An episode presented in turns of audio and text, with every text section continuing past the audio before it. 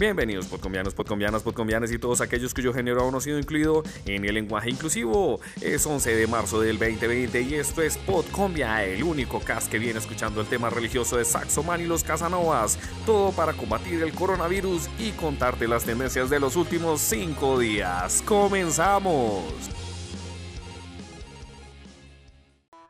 Y atención, la noticia de la semana. Llega el coronavirus a Colombia. El pasado viernes 6 de marzo se diagnosticó oficialmente el primer caso de COVID-19. Después de decenas de casos descartados en varias ciudades, el ministro de Salud confirmó la información y señaló que la ciudadana que estuvo de viaje en Milán, Italia, presentó síntomas y acudió a los servicios de salud a la clínica Santa Fe, donde se le tomaron las muestras para el análisis respectivo, los cuales fueron positivos.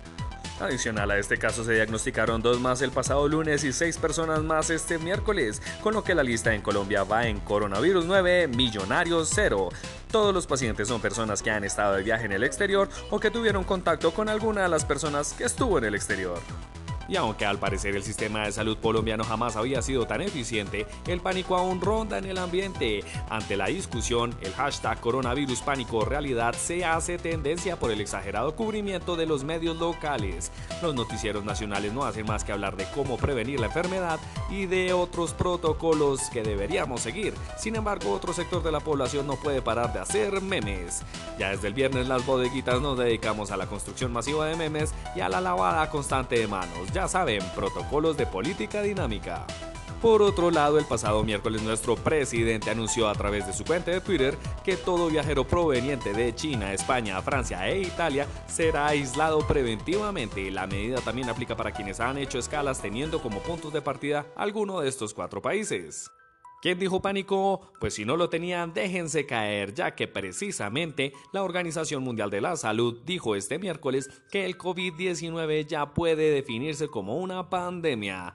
Mientras tanto, el Ministerio de Salud le recomienda a todos los colombianos que no usen los sistemas de transporte masivo y que si se sienten malitos, se queden en la casa. Las redes se contagian con la tendencia hashtag pandemia y hashtag coronavirus19, pero fuera de causar más pánico y memes, hay algunos que nos mantienen en cordura, así como arroba Josh Gawen. Leamos. Empieza a tuitear los fachos sobre hashtag pandemia de coronavirus para aterrorizar. Recuerden, es menos letal que la influenza y la gripe, 0,7% tasa de mortalidad.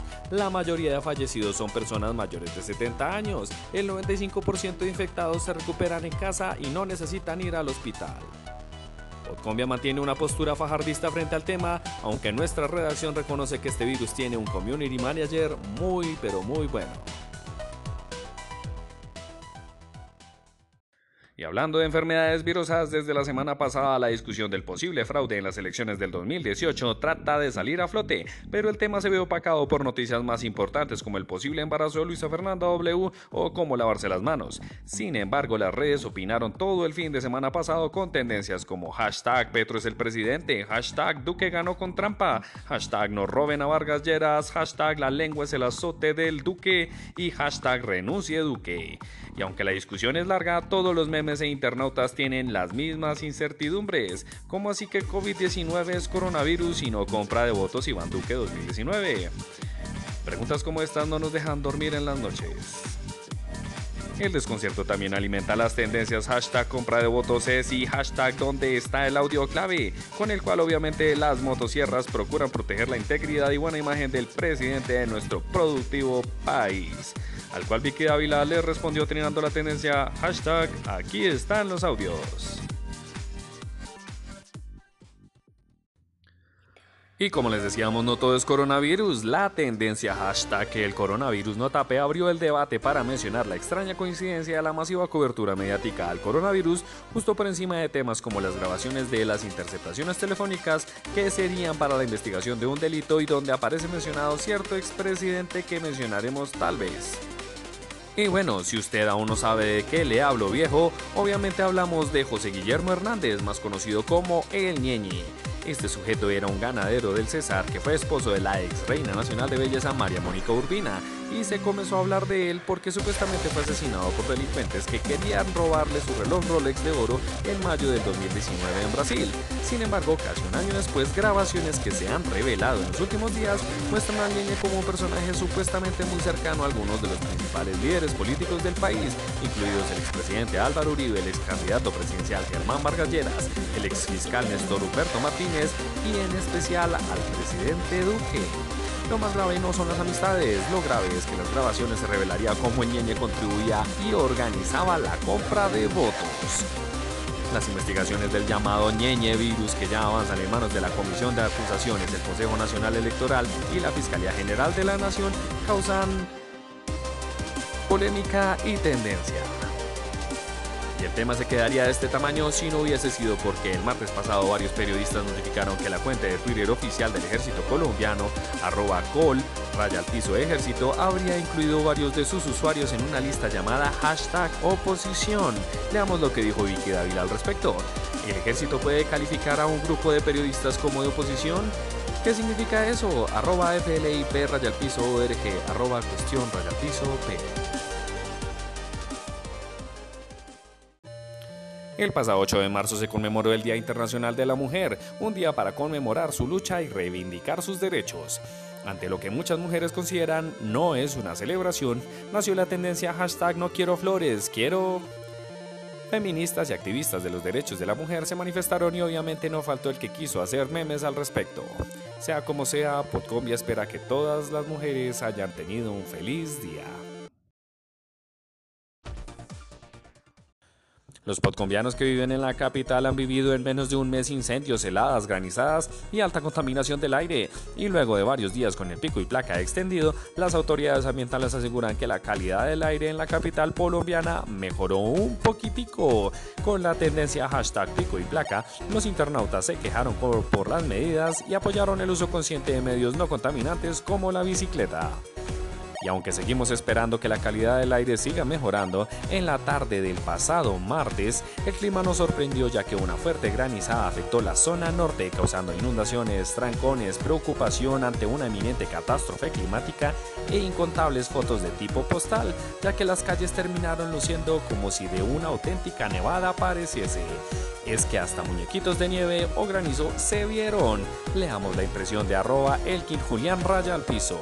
Lo único europeo de Bogotá es su clima, jajajaja. Pero puedo decir que hasta con la hashtag granizada, Bogotá se ve hermosa. Volviendo al COVID-19, si saben a quienes no les afectará el coronavirus, Obviamente al Centro Democrático, ellos son expertos en lavarse las manos. Caso ejemplo del riguroso seguimiento del protocolo para tener las manos muy limpias, se ve con la tendencia hashtag Uribe responde.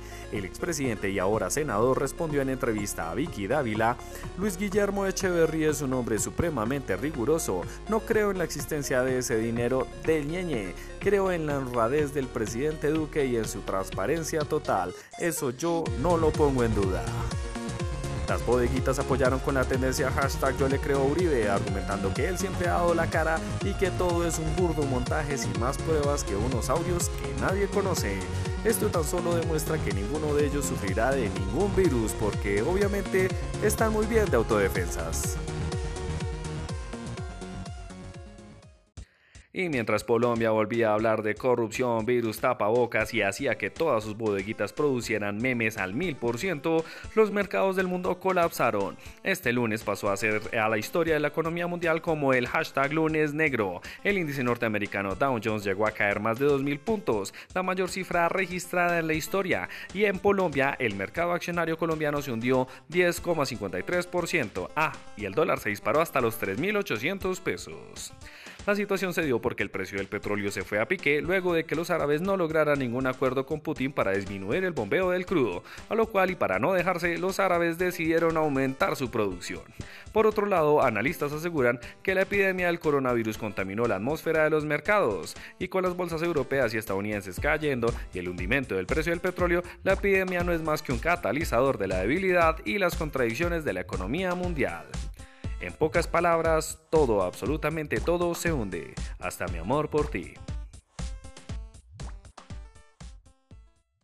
Y para cerrar el día con la tendencia hashtag el peor presidente de la historia, los internautas de toda Latinoamérica hablan de sus presidentes. No hay ninguno que se salve. Digan ustedes, ¿a quién nominarían?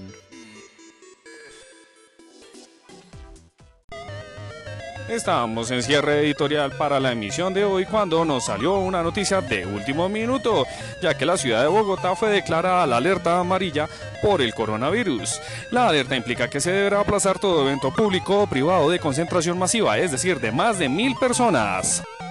Adicional, las empresas y espacios laborales deberán organizar trabajo en casa para todos los empleadores a los cuales se les pueda dar trabajo en casa. Además, las universidades y colegios deberán organizar la virtualización de tantas clases y actividades como les sea posible. Y aunque todas las estaciones y buses de Transmilenio se lavarán y desinfectarán diariamente, el decreto tendrá vigencia de dos meses. Así que ya saben, a trabajar desde WhatsApp, ahora sí, legalmente. Bueno, podcombianes, esto ha sido todo por los últimos cinco días. Seguiremos experimentando en darles emisiones un poquito más largas para darle tiempo a nuestros Umpalumpas de escribir mejores guiones y recurrir a más memes. Mientras tanto, les recomendamos que nos sigan en Spotify, Google Cast, Pocket Cast, Apple Cast y Encore. Recuerden también seguirnos en Twitter con arroba podcombia.cast. Déjenos sus comentarios, escritos, mensajes, tweets, hashtag, fotos, lo que les dé la gana.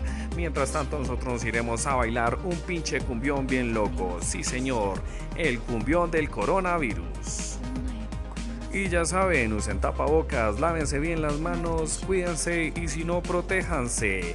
Y también muchas, pero muchas gracias por seguirnos y escucharnos.